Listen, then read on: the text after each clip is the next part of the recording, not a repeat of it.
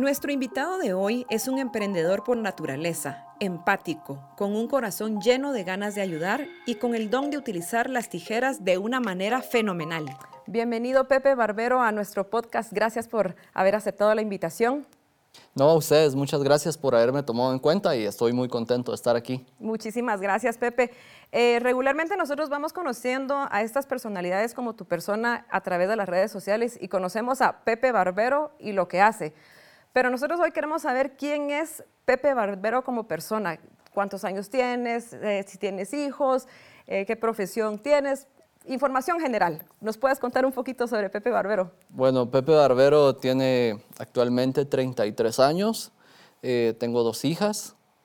tengo a mi esposa. Em, mis hijas ya están grandes, ya están en secundaria y em, te puedo decir que soy un emprendedor.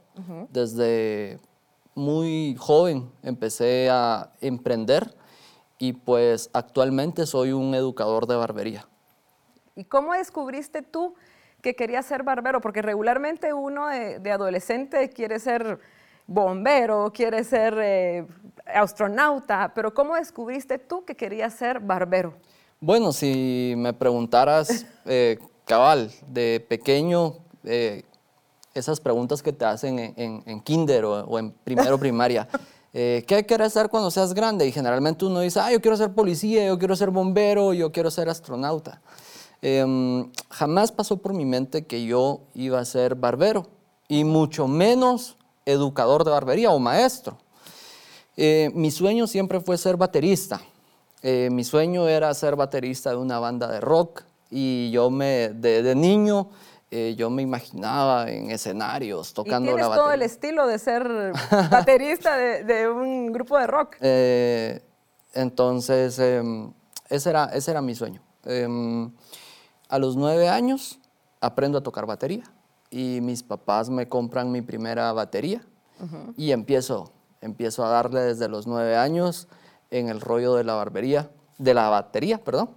Em, pero eh, el emprendimiento de la barbería eh, nace a raíz de la necesidad de emprender. Ok, interesante. ¿Y cómo, mientras yo te iba investigando a través de redes sociales, que ahora es la herramienta más importante que, que existe del Internet, yo descubrí que te fuiste a, no, no descubrí, leí que te fuiste a estudiar al extranjero para ser profesional de la barbería, porque regularmente a veces los contratan y van aprendiendo en el camino, pero tú sí fuiste a estudiar al extranjero. ¿A dónde te fuiste a estudiar? ¿Cómo fue tu proceso? ¿Cómo fue tu experiencia en, esta profesión, en haberte ya formalizado en esta profesión? Bueno, empecé como un barbero empírico, un barbero de barrio, un barbero de silla. Eh, ahí sí que estaba practicando, estaba viendo qué salía.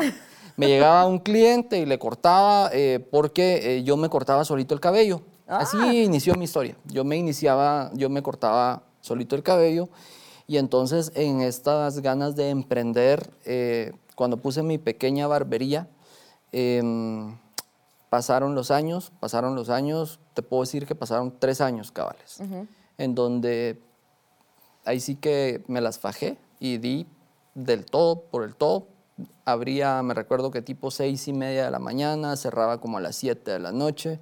O sea, el 100% dedicado El 100% dedicado a eso, pero empíricamente, empíricamente, o sea, nadie me había enseñado y para ese entonces eh, las redes sociales, tanto YouTube, Facebook, no estaban como ahora, que te metes y haces una búsqueda y luego te salen tutoriales. Em, e, entonces yo lo que hacía era experimentar con los que me llegaba, experimentar y eh, investigar un poco de lo que había eh, en ese momento. Posteriormente pasó el tiempo y me fui em, a especializar a Boston. ¿Pero por qué? Porque la gente me decía, mira, eh, bueno, Pepe es porque me llamo José, ¿verdad? Entonces, mira, José, ¿por qué no das cursos de barbería? O mira, no me enseñas. Entonces es muy distinto ser barbero a ser educador de barbería, ¿verdad? Entonces, eh, porque yo era un barbero empírico, yo hacía las cosas eh, y sabía que tal vez las estaba haciendo bien, pero no sabía sus nombres técnicos, eh, no sabía tecnicismos, no sabía distintas prácticas de la barbería. Entonces dije, yo tengo que dar un paso más. Y siempre ha estado en mí eso de querer emprender y de ir más allá. Me voy a Boston un, un año, ya casi dos años, a sacar em, una, se podría decir que un diplomado en barbería y me sale la oportunidad y me hago educador de barbería.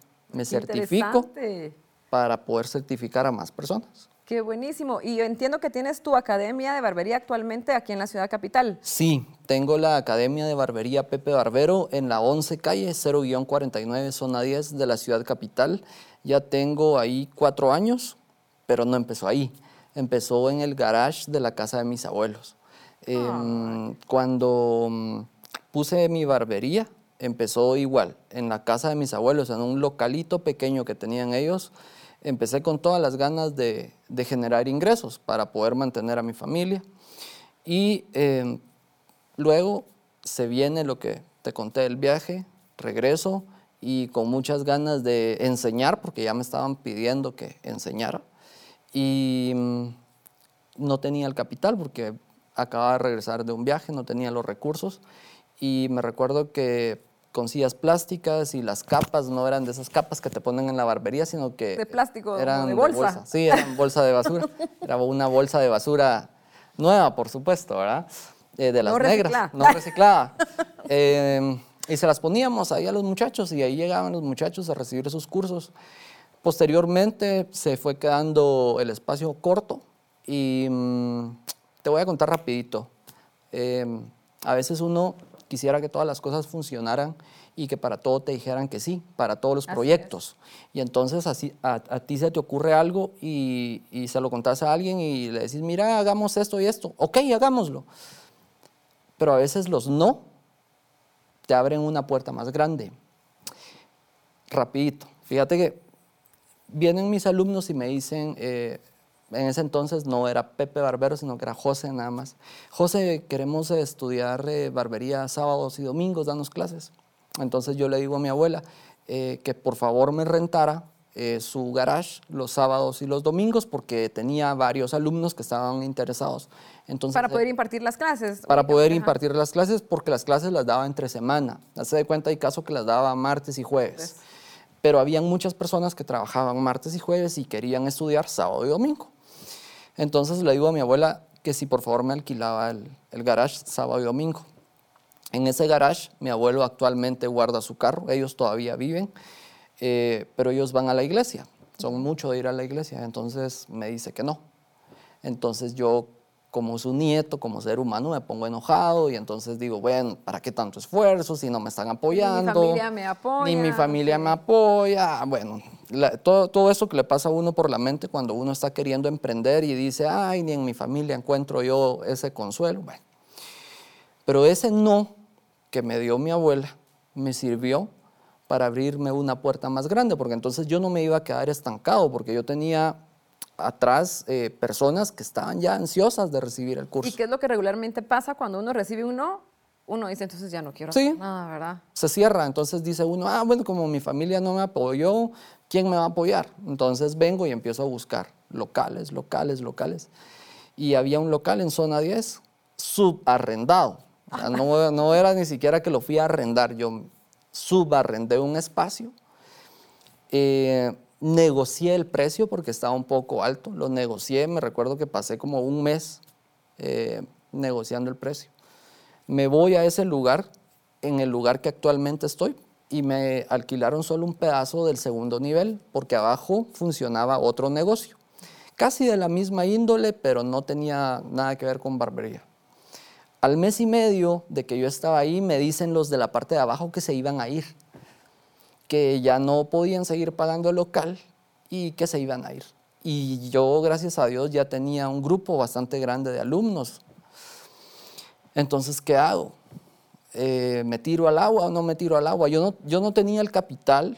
Esos eh, riesgos, ¿verdad? Esos riesgos de emprender. Y es que yo tengo una frase que siempre digo, y es que emprender no es para cualquiera, emprender es para valientes. Exacto.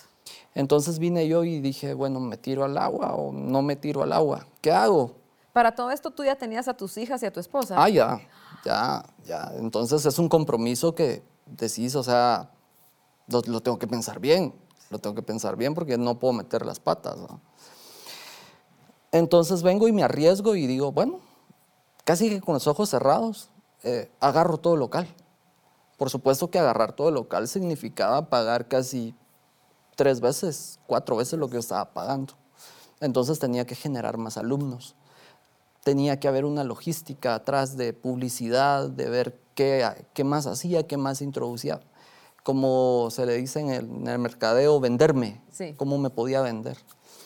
Entonces fue así. Y te puedo decir que de allá para acá, ya son cuatro años de que la Academia de Barbería Pepe Barbero ha graduado a más de 7 mil personas que, ah, llegan, es una buena cantidad. que llegan a aprender para poder emprender y después generar ingresos. Pero hay algo que a mí me toca mucho el corazón y que un 96, 97% de las personas que llegan, tanto hombres como mujeres, te puedo decir que son personas que tienen esas ganas de emprender. Mm. Son esas personas que eh, quieren poner su negocio propio. Y que me imagino que tú los miras y te reflejas en ellos. ¿verdad? Correcto. Entonces, em, en algunas ocasiones, aleatoriamente, escojo y beco a algunos. Y así es como, pues, eh, los ¿Cómo los escoges? O sea, tu corazón te dice, esta persona merece la, o se ha ganado la beca, o, o porque te cuentan o que no tienen los recursos para poder pagar su, el, el curso de barbería, ¿Cómo eliges tú a estas personas? Bueno, hay dos formas. Eh, número uno es, empiezan el curso, yo miro que se desarrollan bien y en la academia tenemos tres módulos. El módulo 1, el módulo 2 y el módulo 3. El módulo 1, eh, tú llegas a la academia y yo te garantizo que salís cortando el corte tradicional, que casi todos usamos, y el corte moderno, que es una disminución desde cero, que va sombreado.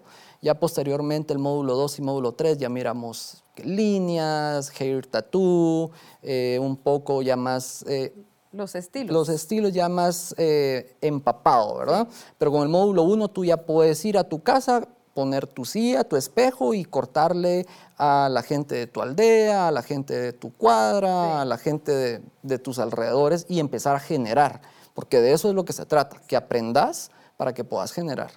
Entonces yo los escojo aleatoriamente, porque no podría yo escoger a todos porque esta es una academia privada. Y qué difícil, porque yo me imagino, como tú lo dices, en, la, en el primer curso que aprenden lo básico, muchos están a aprender y ya no regresan. Porque eso pasa, ¿verdad? Porque lo que quieren es... Eh, ir a generar ya. Ir a generar los ingresos y ya no regresan. Dice, yo me voy a dedicar solo a cortar lo básico. Eh, entonces me imagino que para ti es un poquito difícil que le diste la beca a una persona solo para que recibiera el primer curso ya no regresan. Entonces, el por eso te preguntaba que cómo elegías tú, porque me imagino que tú tienes que ver el compromiso que tienen las personas de cómo van estudiando, de cómo se van entregando, de la dedicación que tienen, ¿verdad? Que es una situación complicada. Pero viendo que tienes ese corazón tan grande de, apoyar a ciertos alumnos, em, tengo entendido que también apoyas a los más necesitados con cortes de pelo gratis. Em, cuéntanos cómo empezaste esto, por qué lo empezaste eh, y después te voy a preguntar los retos que se te presentaron con, con esta idea tan genial que tuviste.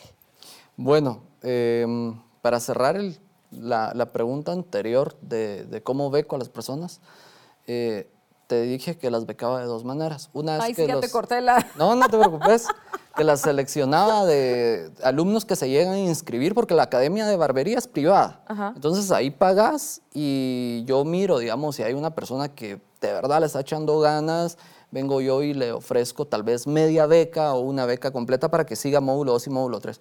Y la segunda es de que a veces he ido por la calle eh, y ahí pueden ver en mis redes eh, sociales, ahí me pueden encontrar como Pepe Barbero, eh, becado a tres niños que son lustradores, a un señor que estaba en la calle con su hija vendiendo dulces, me recuerdo, a un malabarista, a varias personas. Entonces los encuentro en la calle y digo, estas personas eh, tienen una fidedigna necesidad. Entonces me acerco a ellos, les explico lo que quiero para ellos, les pido permiso si lo puedo grabar para documentarlo, para subirlo a redes y para dar un mensaje positivo, para que miren que Guatemala no solo son cosas malas, sino que también hay cosas buenas, noticias positivas. Y un 99% accede y te puedo decir de que he graduado eh, becados a varias personas de esa manera que están en situación de calle, ¿verdad? Entonces, em, volviendo a la, a la pregunta eh, de los cortes gratis. Bueno, em, tuve un periodo eh, cuando mis hijas estaban pequeñas de que, como son gemelas, eh, yo, tenía que, yo, yo, tenía que sufragar los gastos, ¿verdad? Leche, pañales, los que tienen hijos, los que tienen hijos saben lo que es, ¿verdad? Entonces, y más cuando toman a veces leche de fórmula, em, los pañales y todo. Entonces, me recuerdo que para esa época eh, yo estaba buscando un trabajo, pero em, te estoy hablando de hace 13, 13 años, 13 años y medio tal vez. Entonces, yo me necesitaba cortar el cabello. Y yo me recuerdo que para ese entonces yo me lo cortaba así tipo pescadito, ¿te recordás? que antes había ese estilo, tipo pescadito. Y siempre que iba a una barbería, siempre me dejaban el, el, copete así chiquito y entonces yo siempre paraba enojado porque no me lo dejaban como yo lo quería y entonces a la hora de peinarme apenas y me salía el copetillo y no me gustaba y en lugar de que se me mirara como pescadito, se me miraba así quispinudo literal. Entonces eh, vengo yo y decido comprar una máquina en una cadena de supermercados que ahora cambió de nombre.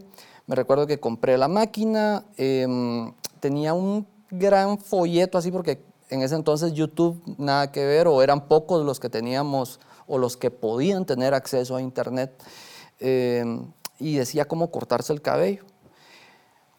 Pero antes de eso, antes de que yo comprara mi máquina, te estoy hablando, tenía 19 años tal vez, 19, 19, 20 años. Em, Estabas jovencito. Sí. todavía eres jovencito. Sí, todavía. Eh, me recuerdo de que para yo poder ir a la barbería a cortarme el cabello, pasé una etapa donde literal tenía que buscar eh, debajo de los cojines, porque si te das cuenta, cuando uno hace limpieza, a veces quita los cojines y hay que, que de repente que cinco quetzales que se fueron, que hay fichas. Entonces tenía que ajustar yo los 10 quetzales, que es la tarifa estándar que se sigue cobrando en, el, en, la industria barberil de Guatemala. Ah, de verdad, no sabía yo que esa era la tarifa estándar. Eh, sí, la tarifa estándar de calle, ¿verdad? Ah, lógicamente está la tarifa de centro comercial, de plazas, que es una tarifa más alta, 40 quetzales, 60, hasta 100, 125. Pero la tarifa estándar que vas a encontrar en la calle, en la industria barberil, son de 10, 15, 20 quetzales, ¿verdad? Pero la tarifa estándar estándar que se ha cobrado y que se sigue cobrando son 10.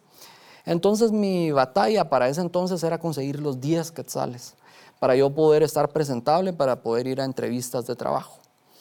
Entonces era lo que me decías tú anteriormente. Eh, me veo reflejado ahora en esas personas que necesitan un corte. Eh, me recuerdo mis, como que se podría decir que mi pasado o mis inicios entonces decido con el talento que Dios me ha dado. Sí, ese don. Eh, sí, que ni sabía que lo tenía, porque no, realmente no sabía. Yo lo hice porque a mí me, enojaba que me cortaran el cabello mal. Entonces vengo yo, compro la máquina y empiezo a practicar yo solito. Me doy cuenta que puedo. Entonces eh, así. Fue ¿Y te salía el copetillo? ¿tú y ahí sí me salía el copetillo, porque entonces ya yo, ya yo tanteaba. ¿De qué tamaño lo quería? De qué tamaño lo quería. Entonces, es así como surge em, que ahora Pepe Barbero ayude a personas eh, de escasos recursos aleatoriamente, ¿verdad? Ay, qué interesante. Y de verdad, ojalá que existieran más personas como tú que, tuvieran, que tengan esa empatía con las personas que realmente lo necesitan, porque como tú dices, ahora con tanto desempleo que hay, las personas tienen esa, esa necesidad y esa gana de querer trabajar y un corte de pelo puede dar o no darle el trabajo a una persona y te felicito por eso. Muchas gracias. Bueno, y empezaste esto con, corrígeme si estoy mal, con un camión. Sí, con la Barber Truck Pepe Barbero. ¿Y, ahí se te presentó un inconveniente? Sí, sí, se me Cuéntanos cómo empezó este, este Barber Truck. La Barber Truck. Eh, bueno, ya estaba establecida la academia en zona 10, ¿verdad? Entonces ya estábamos, ya había agarrado yo el local, ya estaba la academia funcionando bien y mm, de repente eh, veo yo que en México hay eh, trucks que venden tacos, que venden esos famosos tamales que son distintos a los de aquí de, Guate. Pero me doy cuenta que aquí en Guatemala también habían lugares donde habían barber trucks, pero solo de comida. Entonces veo que en México y en otras partes de Latinoamérica habían barber trucks o camioncitos que eran barberías. Entonces, en mis locuras de emprendimiento, ah, porque te voy a contar algo rapidito. cuéntanos, tenía, tenía yo... Este es el fin de esto, para que conozcamos tu historia y que muchas personas se puedan inspirar en, ti, eh, en tus triunfos. Tenía yo mis ganas de emprender, ¿verdad? Y, esa necesidad de llevar el sustento a mi familia. Que vengo yo, yo y antes, antes de empezar con el rollo de la barbería, eh, vine yo y hice unos panes para salir a vender, porque necesitaba comprar leche, necesitaba comprar pañales. Y hice unos panes, me recuerdo que hice, no sé si hice como 50 o 60 panes. Y resulta que vine, los agarré, los metí en un canasto. Eh, no tenía un canasto presentable. Compré una de esas bandejas que son como para hornear, que son como de aluminio. Entonces dije, ahí se van a ver más bonitos. Pongo los panes, me voy eh, a, a la calle y a vender los panes. Me topo una señora esto te estoy diciendo cuando tenía, cuando era chavo, pues cuando todavía no había descubierto lo del cabello y todo eso. Ya tenía mis hijas pequeñas, ¿verdad? Entonces viene me dice la señora, ¿qué está haciendo, joven? Ah, es que estoy vendiendo panes, ya ni me recuerdo a cuánto los estaban. No se preocupe, ¿para qué está usted desgastándose? Yo se los vendo. Y entonces viene ella y me dice, deme, la, deme los panes. Ah, está bien, le dije yo, le di mi, la canasta con panes y me senté a esperar a la señora. Y pasó media hora. De plano le está costando vender los panes, pensé yo. Pasó una hora, ya cuando pasaron dos horas dije, no, esa señora... Me robó los panes. Se robó los panes. Entonces, un emprendimiento fallido. ¿Por qué? Porque dije yo, bueno, voy a salir a vender panes, el negocio de la venta de comida es muy bueno. Entonces me recuerdo que, que cabal afuera de un call center, me recuerdo que me fui a poner, cabal a la hora de almuerzo. Y eh, bueno, pues no resultó y me recuerdo de que estaba pues limitado de dinero y había yo comprado sándwich, había comprado jamón, mayonesa, entonces me había quedado como que a cero otra vez y estaba algo decepcionado. Y así fue como fueron surgiendo eh, este, este emprendimiento. Entonces, en, esos momentos que pensás, ¿qué hago? ¿Qué hago? ¿Qué hago? Bueno, ahora sí regresemos. Entonces, bueno, ya regresamos a, la, a la Academia de Barbería en Zona 10, ya montada ya montado el negocio, se podría decir que ya, caminando, ya, formal. Entonces vengo, veo lo de la Barber Truck, eh, ya te estoy hablando de hace aproximadamente dos años y medio. Entonces digo, yo quiero una Barber Truck. Y yo soy alguien que cuando quiere algo y se lo propone, miro cómo trato de hacerlo para lograrlo, ¿verdad? Media vez sea positivo. Aunque se te presentan los límites, tú los... Sí, entonces, bueno, entonces vengo y compro una, un bus de esos que son tipo lonchera, eh, que son de los buses grandotes, pero en chiquito.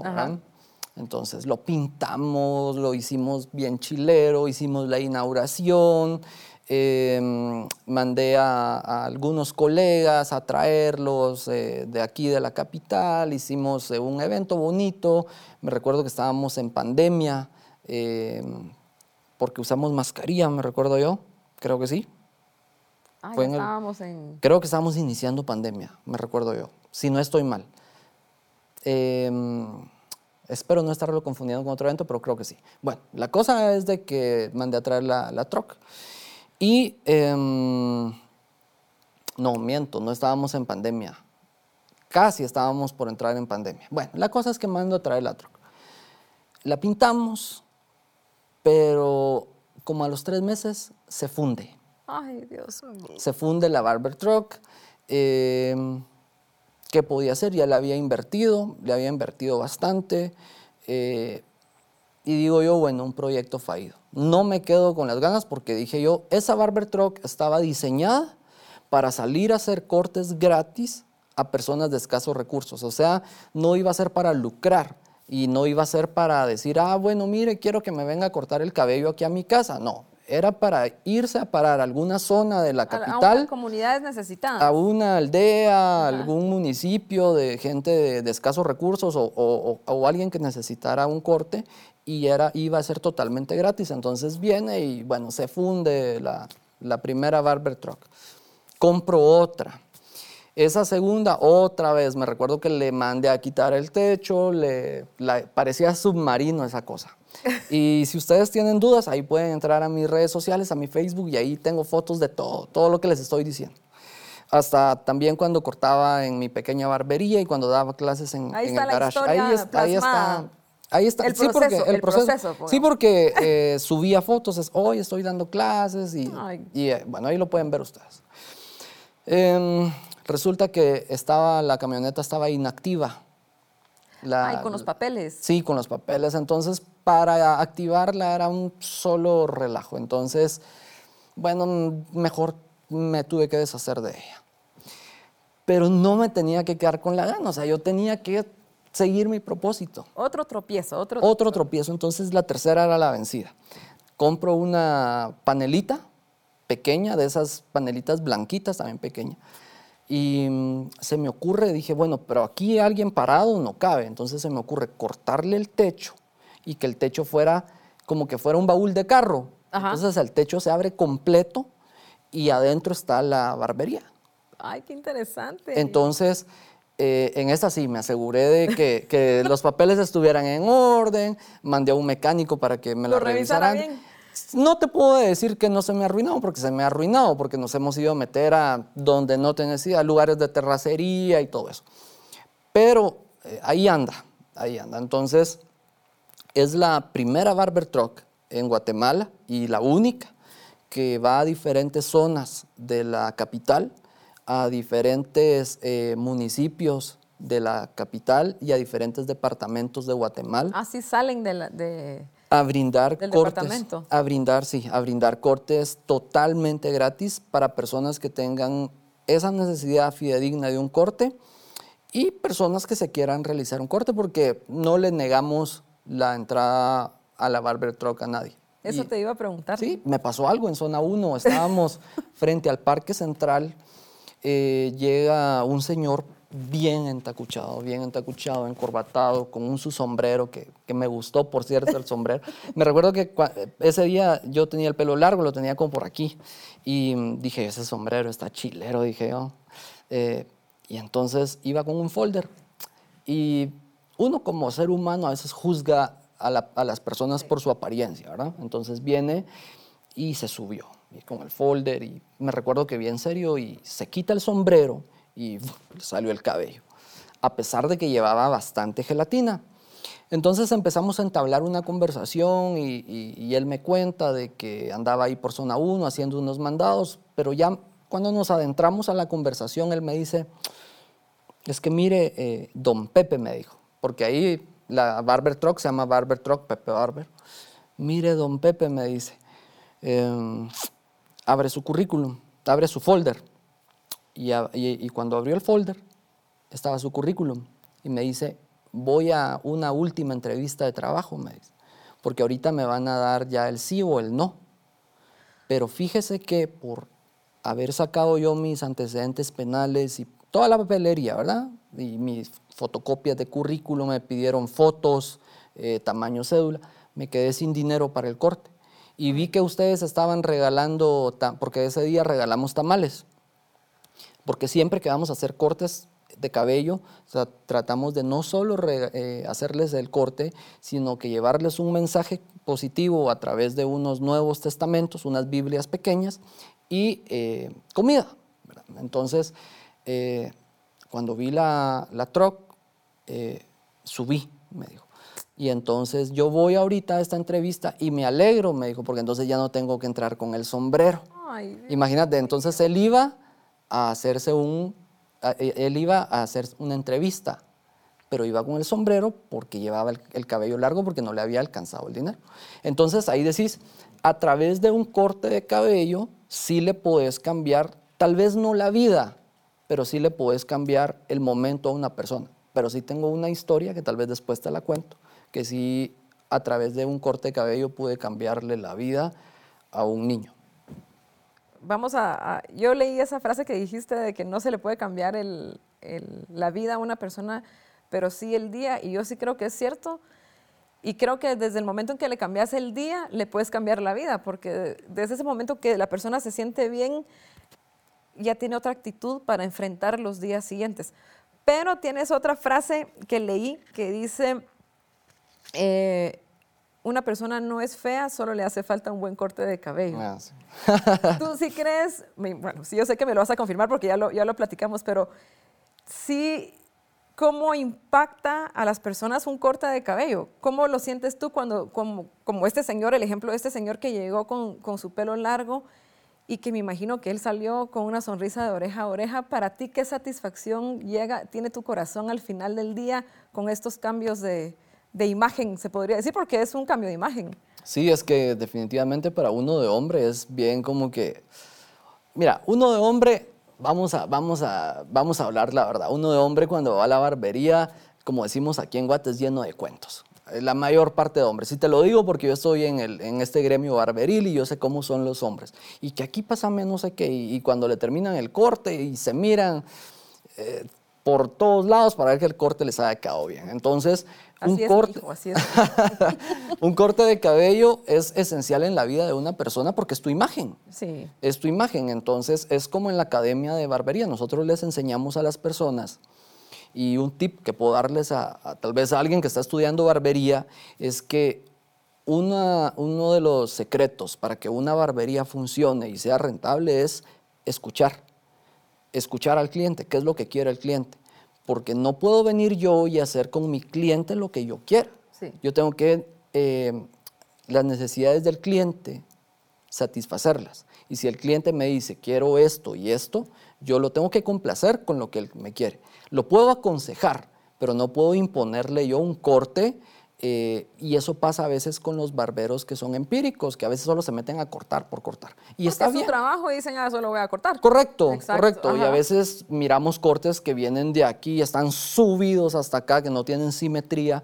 Entonces, se conectan con sus clientes. Correcto, correcto. Entonces, eh, tiene que existir esa buena comunicación esa buena conexión para que el negocio sea rentable y para que la imagen de la persona estéticamente y simétricamente su rostro se vea bien. Es como el caso de las mujeres.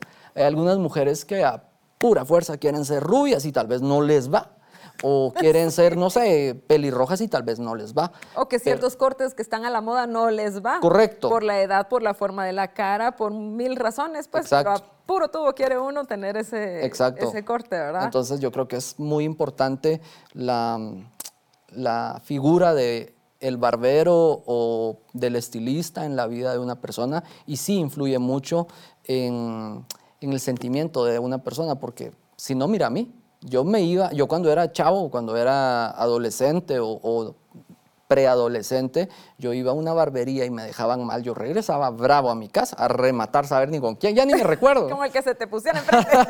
ya ni me quiero recordar.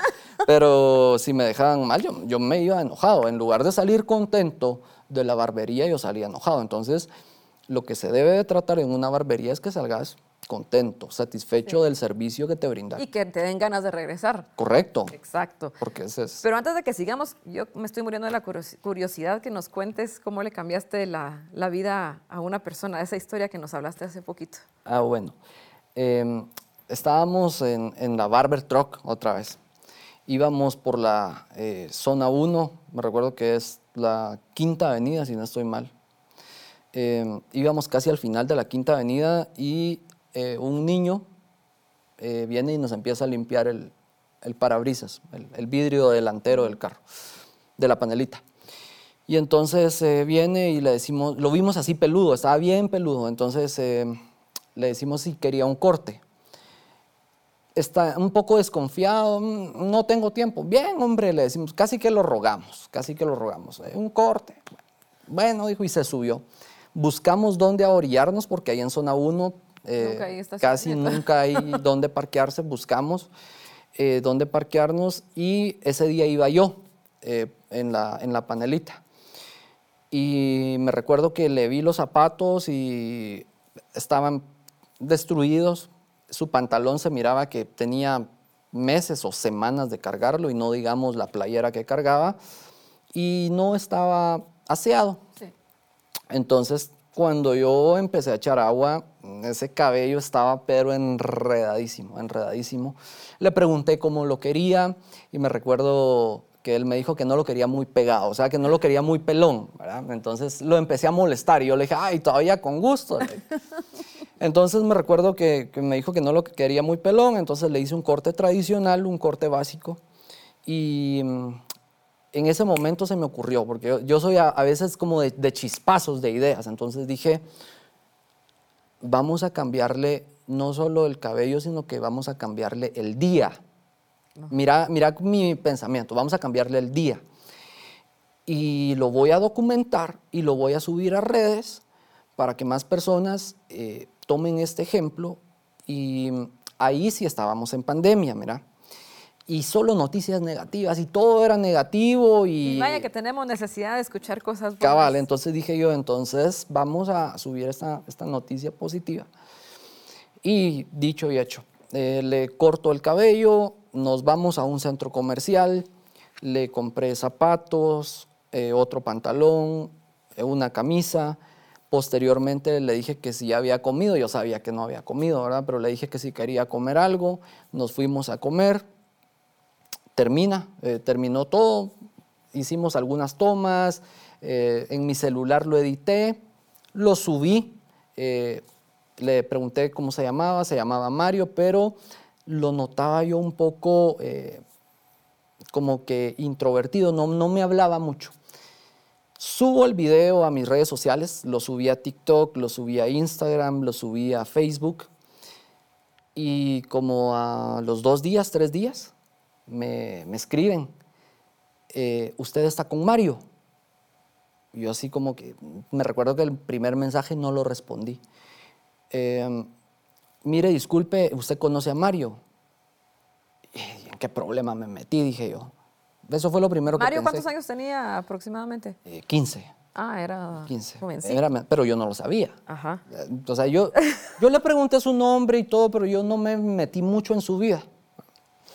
Entonces, de ahí me empiezan a llegar más mensajes hasta que yo los ignoré porque dije, yo pensé, dije, no sé, tal vez tiene algún problema y lo andan buscando. Entonces, para yo no meterme en ese enredo, dije... más ahora con todas estas situaciones que se están dando. Mejor dije, mejor no, mejor no me meto. Simple y sencillamente le cortamos el cabello, le compramos ropa y ahí estuvo, ¿verdad? Ya la vida de él pues era independiente. A, mí no me, no me competía meterme en eso. Pero me llega un mensaje y era un, audio. Y me dice, soy la mamá de Mario. Mario es hondureño y eh, él se fue en una caravana y me lo dejaron perdido ahí en su país. De las caravanas que iban para Estados Unidos. De las caravanas. ¿Te recordás que hubieron caravanas? Sí. Resulta que él era uno de ellos y lo dejan perdido aquí en Guatemala. Ay, Y entonces yo le pido, y me, mandó un testamento, entonces yo le suplico que por favor me, me vaya a buscar a Mario, pero ¿cómo le hacía yo? Si yo ya había dejado a Mario hace dos, tres días. Qué reto tan grande. Irlo a buscar otra vez. Entonces vengo yo y agarro a uno de mis colaboradores y le digo, mira, vámonos otra vez en la Barber Truck eh, para que nos reconozca. Vamos a ver si está en el mismo semáforo. Mira, como que las cosas hubieran estado planeadas. Él estaba en el mismo semáforo, estaba con los zapatos que le acababa de comprar. Imagínate, eso fueron dos, tres días. ¿Qué pasó? Y entonces vengo yo y lo llamo Mario, le digo, vení, Mario, no me dijiste que eras menor de edad, no me dijiste que eras hondureño, le dije, y tengo alguien que quiere hablar con vos. Entonces viene, se sube a la panel, eh, a la barber truck, y nos vamos para la academia en zona 10. Como yo ya tenía el contacto de la mamá, hago una videollamada y después de dos meses y algo, casi tres, de no saber nada de su hijo porque ella daba a su hijo por desaparecido. Ay, Dios mío. A través, de ese, a través de ese video que subo yo a redes sociales, ella se da cuenta que su hijo está aquí en, el país, en, Guatemala. Sí que existen los milagros. Entonces viene y, yo dije, esto lo tengo que grabar. Entonces vengo y, pongo, eh, eh, empiezo a grabar, hago la videollamada y se reencuentran. Lo primero que pasó fue que el hermano mayor lo regañó.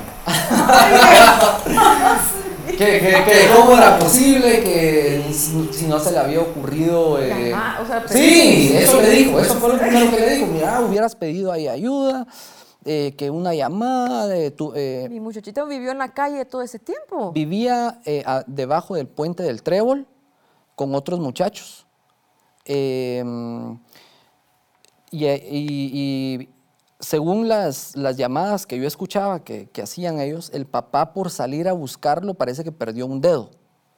Por salir a buscarlo, por, por, esa desesperación de salir a buscarlo allá en Honduras. Bueno, total de que indirectamente me había metido en un problema. Porque entonces viene la mamá y me dice, por favor, regrésemelo a Honduras. Jamás en mi vida me había pasado algo así, jamás. Entonces, entonces vengo yo y como yo no tenía pues eh, eh, experiencia en ese tema, lo primero que se me ocurrió es mandarlo en un bus que van para San Pedro Sula. Entonces eh, averiguamos qué onda y nos dicen que no lo podemos mandar. Porque es menor de edad. Porque es menor de edad. ¿Quién lo iba a recibir allá? qué complicación. ¿Quién lo iba a recibir allá si teníamos su partida de, nacimiento o, que si alguien mayor, familiar, iba a viajar con él? Mira, para no hacerte la historia tan larga que lo fuimos a dejar al consulado de Honduras. Ahí eh, él estuvo dos semanas en, una, en la casa del migrante, parece que se llama. Como un albergue. Como un albergue donde tienen a, personas, eh, me imagino que en situación de calle o algo así. Eh, no me pude contactar con él durante esas dos semanas porque parece que no, en esa institución no tenían teléfono, no sé por qué. De repente, como yo sí había dejado mi número, me llaman y me dicen de la nada, eh, le cuento que Mario ya va camino a Honduras. Y entonces vengo, me comunico rápido con los papás, ¿verdad? ellos ya estaban enterados porque Mario había dado el número de ellos. Eh, nosotros también habíamos dejado el número de, a, donde nos habíamos contactado. Y le digo yo al hermano, al que lo, por la videollamada lo regañó, mira, me tenés que hacer un gran favor, le dije. Cuando se reúnan, grabas y me lo mandas. Y esa historia completa está en mis redes sociales también. Entonces, se reencuentran en, en Honduras y mm, eh, pues de un corte de cabello, eh, no solo le pude cambiar la vida, sino que le cambié la vida, porque imagínate... Y a toda una familia, no solo a él. Sí, entonces, eh, bueno, son cosas que decís tú, eh, vale la pena, ¿verdad? Vale la pena. salvaste una vida, porque él tenía todo, toda la situación para que él se pudiera convertir en un pandillero o ser un tomar un mal camino y tú salvaste su vida. Así que muchísimas felicidades. qué, historia tan linda, ¿verdad? Que fuiste un ángel enviado para él. Sí, la verdad que sí. Sí, ahí sí que cómo son las cosas. Y, y pues muy contento y así te puedo contar otras que historias. Pueden meterse a sus redes sociales para que puedan conocer esta historia tan linda. Y de verdad, nuevamente muchas felicidades. No, a ustedes. Gracias. Pero, pero ahora que que tú tocaste un tema muy importante que era filmar todo este, este rollo de, ayudar a una persona. Y siempre en las redes sociales van a existir las personas, los famosos haters, que todo lo van a juzgar y que lo juzgan y lo peor que no hacen nada por ayudar, sino solo sirven para juzgar. ¿Cómo enfrentas tú a estas personas negativas? Bueno, lo primero que me dicen y con lo primero que me topo es, ¿por qué publicas tus buenas obras y lo que hace tu mano izquierda no lo sepa tu derecha? Es lo primero que hacen. Y esto es un versículo que está en la Biblia, lo que es, haga tu mano izquierda, no lo sepa tu derecha, y se refiere en los tiempos cuando los fariseos daban sus limosnas eh, o sus ofrendas y llevaban, por ejemplo, una gran ofrenda y a grandes voces decían, yo traigo aquí o esta gran ofrenda, y a veces habían viudas eh, que llevaban un centavo, medio centavo, y ahí está la, cuando Jesús dice, ¿verdad?, que, más vale lo que llevó una, una, ancianita, un centavo, a lo que llevaron el montón, ¿verdad? Entonces cuando dice eh, que lo que haga tu mano izquierda no lo sepa tu derecha, se refería a, este contexto, de que no vociferemos a grandes voces las buenas obras o lo que llevemos. Pero cuando lo que hacemos, lo hacemos de corazón para que otra persona se entere o replique lo que nosotros estamos haciendo, creo que es válido hacerlo. Si las cosas malas se difunden y se difunden rápido, ¿por qué ahí no rápido salen los haters? Los criticones. Los criticones, a decir, y los que nunca hacen nada. Entonces, eh, a veces sí salen eh, cosas o, salen difamaciones, salen mentiras que me han querido atacar, pero trato de ignorarlas y ahora cuando ya son muy grandes, sí trato de desmentirlas en el momento, pero realmente no, le, no desgasto mis fuerzas ahí, sino que me motiva más a seguir ayudando a más personas, porque en realidad si mi mano izquierda no sabe lo que hace mi derecha, ¿cómo van a estar sincronizadas si con estas dos manos puedo ayudar aleatoriamente a diversas personas. Y qué lamentable que existan ese tipo de personas y como te digo, y personas que lo juzgan a, una persona que tiene esa empatía y, tiene esa gana de ayudar a los demás sin hacer absolutamente nada por ayudar a una persona.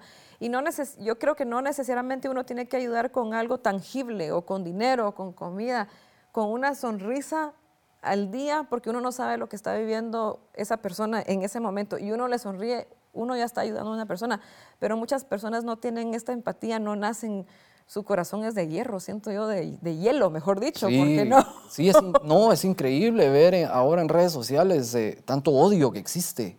Entonces, yo a veces me, me quedo admirado de, del odio que hay en la gente. Pero ¿sabes qué es lo peor? A veces yo he tenido haters que, que me han tirado veneno así fuerte, fuerte, y me dicen cosas así horribles y, y, a veces me ven en la calle y, ¿qué onda Pepe? ¿Cómo estás?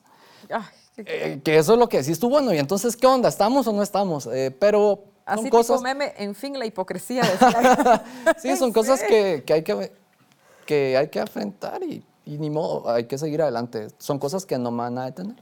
Sí, hacer del lado de la oscuridad y solo estar rodeado de gente que te dé luz, ¿verdad? Porque al final eso es lo que, lo que te llevas en la vida. Bueno, ahora con, con esto de, de ayudar a, los, a, las personas necesitadas, o sea, yo sé que tú tienes tu trabajo y, y tu empresa y tu emprendimiento, pero tú no puedes mantener todo eh, solito.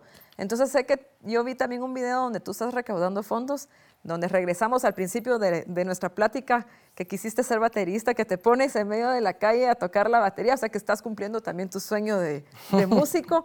Cuéntanos cuánto, cuánto lo haces, si lo sigues haciendo, eh, para que las personas que tienen ese corazón noble quieran ayudarte o cómo te puedan ayudar si no es a través de esta manera, cómo podemos ayudar a Pepe Barbero para que pueda él ayudar a más personas. Bueno, es que te voy a contar otra locura que hice. Em, con el fin de querer apoyar a las personas, como tú bien lo decías, la Academia de Barbería Pepe Barbero es una academia privada, en donde las personas llegan, no importa que no sepan nada de barbería, ahí pueden llegar a aprender y hacen un solo pago. Entonces, en tres meses las personas salen capacitadas para poder cortar cabello y para poder emprender. Entonces, eh, nace la idea de la Barber Truck, que hacemos cortes gratis y se me ocurrió la locura porque yo dije, bueno, la Barber Truck anda en diferentes zonas, anda en diferentes municipios, diferentes departamentos. Quiero algo, un punto de convergencia. Entonces puse la primera barbería en Guatemala, que los cortes son totalmente gratis y está ubicada en la zona 1. En la o sea, ya fijo, ya fija, un local. Un local. En la séptima avenida 15-40 de la zona 1 está la barbería Pepe Barbero. Es un proyecto que tengo eh, para un año. ¿Por qué para un año? Porque la Academia de Barbería financia este proyecto. La Academia de Barbería financia la, Barber Truck y la Academia de Barbería eh, financia la barbería. Entonces, en la barbería llegas y siempre tenemos café caliente, tenemos pan dulce y es pensada eh, para personas de escasos recursos. Recién el 15 de julio, de junio, la, inauguramos.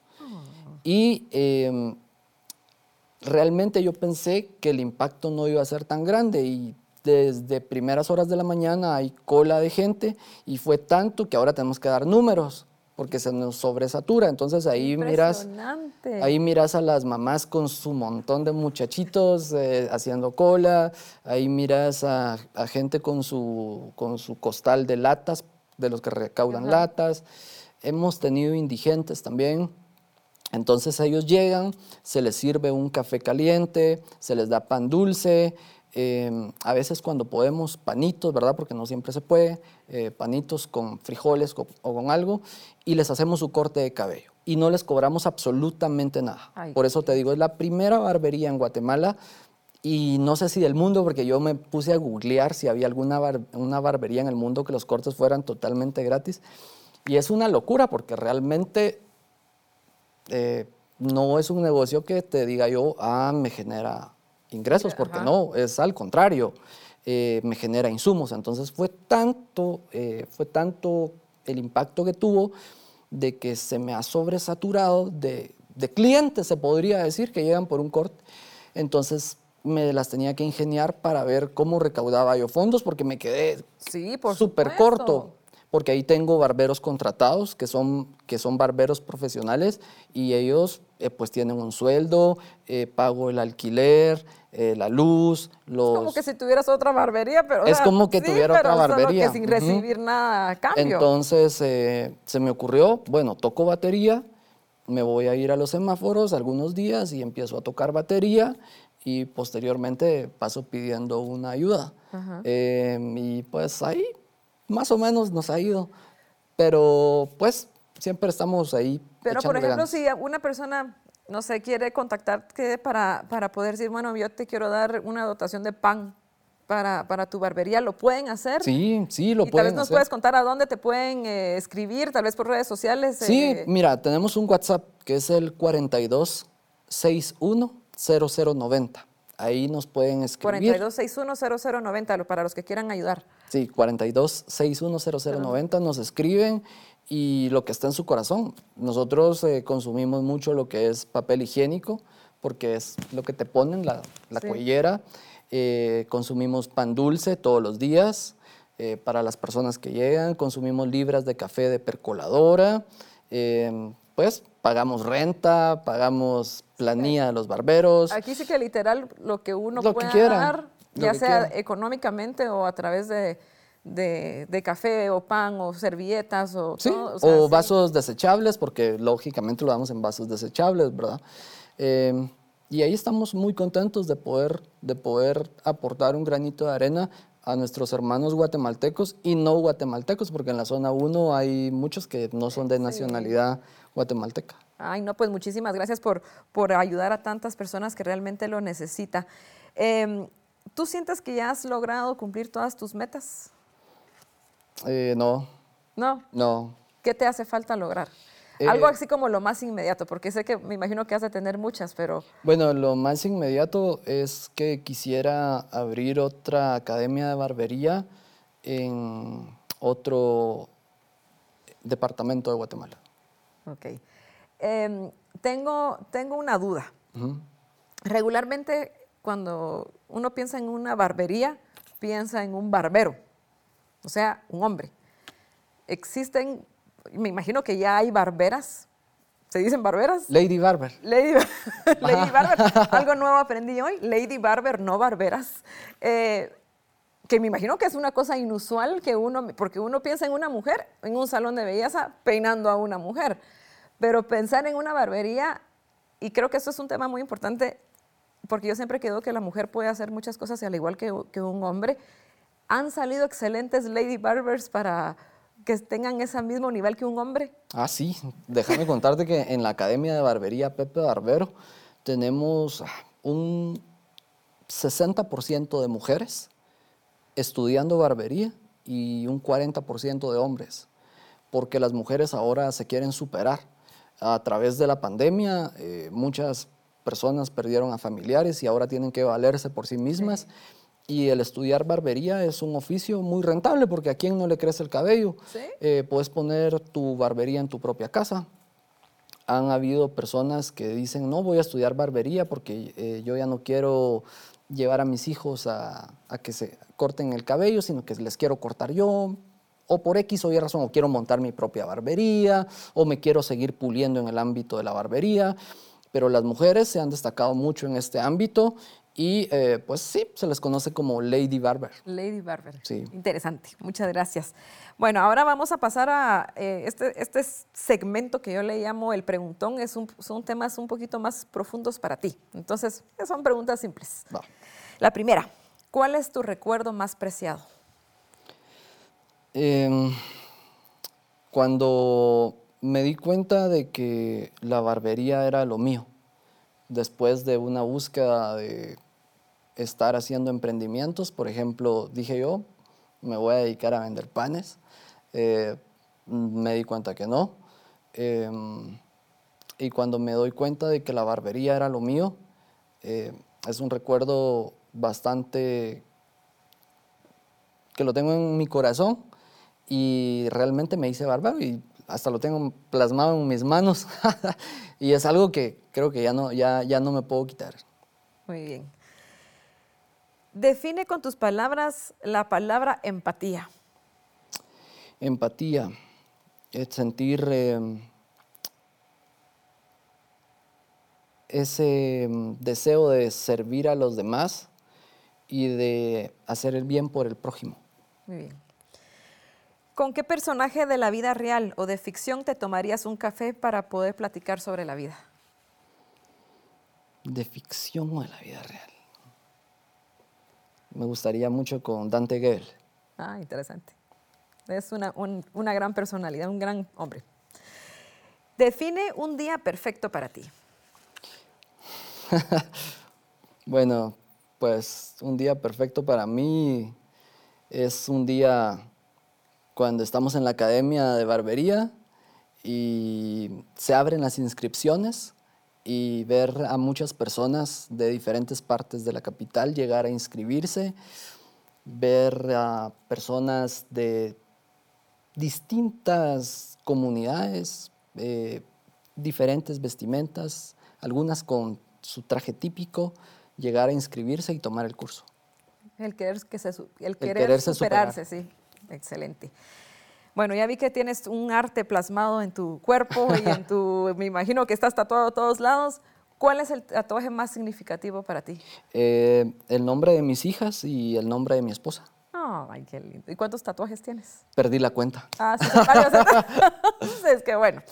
Eh, y por último, ¿cuáles son los tres aprendizajes de la vida que has tenido hasta el día de hoy? Bueno, eh, número uno, es que hay que servir a los demás, eh, no pensar siempre en uno mismo.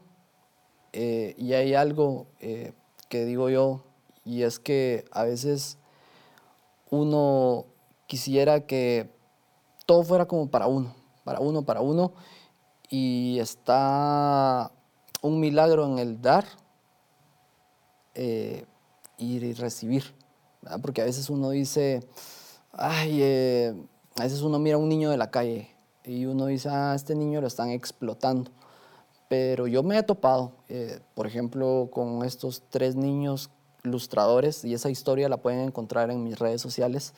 Ya hablando, ya en confianza y todo, ya cuando uno platica con ellos, ¿y qué? Y, tu papá, uno tratándole de sacar información. Y tu papá te manda a ilustrar. Eh, no, yo ilustro porque yo me pago mis estudios. Ah. Me recuerdo que me dijo otro, eh, mira, me dijo, eh, como cuánto cuesta una máquina de corte. Eh, y le di el precio, ¿verdad? Mira, y si vendo mi caja de lustre, como cuánto me darán. Entonces, ese tipo de cosas, decís, te llenan el corazón porque estás ayudando con un talento que, que no sabías. Entonces, definitivamente la Academia de Barbería Pepe Barbero no solo se ha convertido en una academia donde la gente llega a aprender, sino que se ha convertido en una incubadora de emprendedores, que yo creo que eso para el país aporta mucho, porque entonces eso hace que la economía genere. Y como le digo yo a mis alumnos y alumnas, que te cuento también que tengo el alumno más pequeño que tengo ahorita tiene ocho años y el alumno más grande casi ya está rozando los 80 y pico. ¡Ay, qué, qué bonito! Entonces, eh, no tenemos límite de edad, pueden llegar hombres y mujeres, no hay discriminación alguna, está abierto para todos los que quieran aprender. Y he aprendido de que cuando das eh, y no te quedas con nada, la vida y Dios te lo devuelve al ciento por uno. Ay, qué bueno. Gracias, Pepe.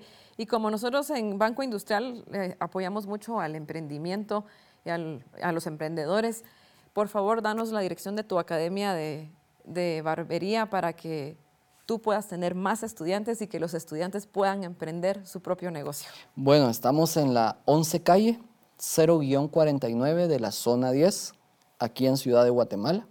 Eh, pueden buscar ahí en Facebook eh, Pepe Barbero y ahí les va a aparecer eh, fotos de la academia, cómo damos las clases, las instalaciones, o pueden llamar al 2360-2675 o al WhatsApp 4261-0090. Ahí pueden llegar a aprender para emprender y generar ingresos. Excelente, así que anoten, si, si ya perdieron la dirección, regresen, denle rewind a su YouTube y apunten el número de teléfono, ya sea si quieren ayudar o si quieren aprender o quieren apoyar a alguien que quiere emprender aprendiendo la, la profesión de ser barbero. Así que muchísimas gracias, Pepe, Pepe Barbero, por habernos acompañado, por haber tenido esta plática tan linda. La verdad que eh, eres inspiración para muchas personas. Eh, como te repito, ojalá que muchos guatemaltecos tuviéramos ese corazón que tú tienes para poder ayudar a los demás. Muchas gracias, muchas gracias a ustedes. Y, por ahí nos estamos viendo. Sí, ahí y te exhortamos a que sigas, sé que vas a triunfar aún más y que esa meta que tienes de abrir una nueva barbería lo vas a cumplir y muy pronto. Muchas gracias. Así que muchísimas gracias. Gracias a todos por vernos. Recuerden, no limiten sus retos, al contrario, reten sus límites. Soy Melanie Calderón y nos vemos en la próxima.